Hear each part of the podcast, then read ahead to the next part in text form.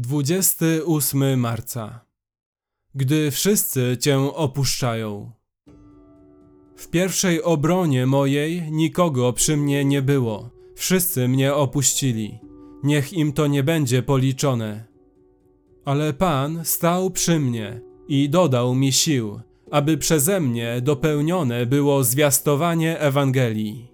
I aby je słyszeli wszyscy poganie, i zostałem wyrwany z paszczy lwiej. Wyrwie mnie Pan ze wszystkiego złego i zachowa dla królestwa swego niebieskiego. Jemu niech będzie chwała na wieki wieków. Amen. drugi Tymoteusza czwarty, od szesnastego do osiemnastego. Tego ranka zasiedziałem się przy tych wspaniałych i poruszających słowach. Paweł jest w areszcie w Rzymie.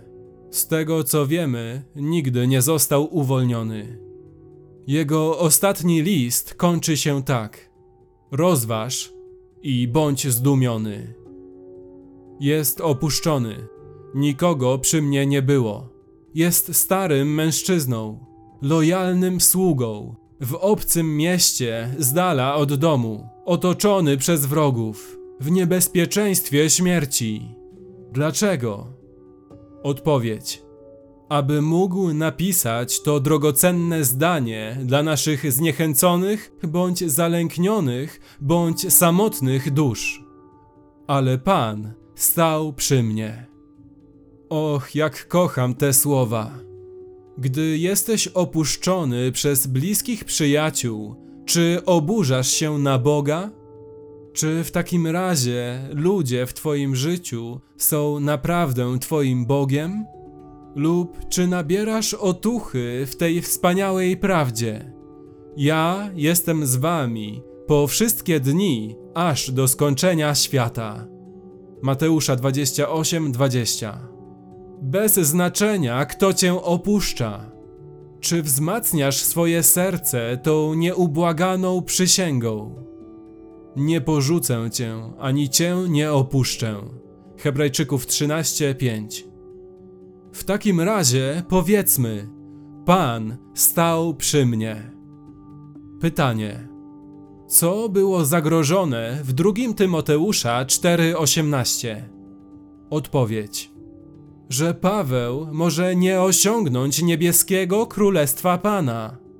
Lecz w obliczu zagrożenia Paweł woła: Pan zachowa mnie dla królestwa swego niebieskiego. Pytanie: w jaki sposób osiągnięcie królestwa niebieskiego przez Pawła było zagrożone? Odpowiedź: przez złe uczynki. Wyrwie mnie Pan ze wszystkiego złego i zachowa dla królestwa swego niebieskiego. Pytanie: w jaki sposób zły uczynek mógłby zagrozić osiągnięciu królestwa niebieskiego przez Pawła?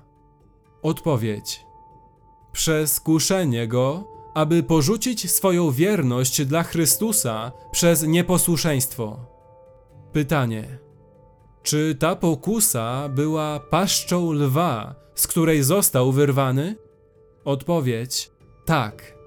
Przeciwnik wasz, diabeł, chodzi wokoło jak lew ryczący, szukając kogo by pochłonąć. Przeciwstawcie mu się, mocni w wierze.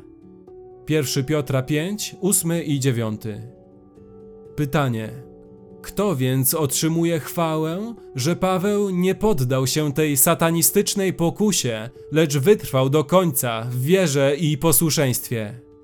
Odpowiedź: Pana jest chwała i moc na wieki wieków. pierwszy Piotra czwarty, jedenasty. Jemu niech będzie chwała na wieki wieków. Amen. drugi Tymoteusza czwarty, osiemnasty. Pytanie: dlaczego? Czy to nie Paweł stał niewzruszony?